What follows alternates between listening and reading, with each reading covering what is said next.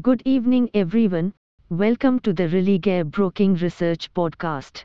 In this podcast, we will bring you the commodities market outlook for the day. Gold prices are trading firm as the growing threat of inflation had prompted the European Central Bank to raise interest rates by 50 basis points. The trend seems strong for the evening session and we expect gold prices to move towards the 50,750 mark, whereas support could be seen at 50,300 level. Copper prices recovered today as the strong US corporate earnings and an easing of gas supply fears in Europe have boosted risk on sentiments. Copper prices are likely to find strong support at 618 mark today and witness further gains, while they are likely to face hurdle at the 635 mark.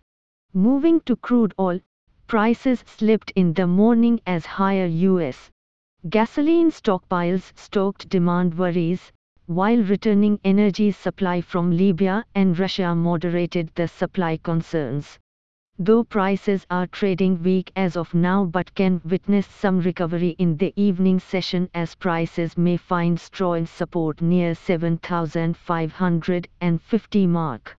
On the higher side, 7880 seems key hurdle.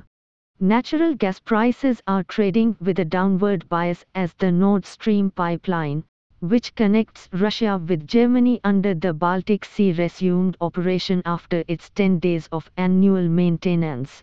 Moving ahead, counter has a strong resistance near the 640 level from where selling pressure can be seen in the evening session. In the US economic calendar, we have the manufacturing PMI, services PMI, US Baker Hughes rig count data. Hey friends, these were the updates for today. Thanks for listening.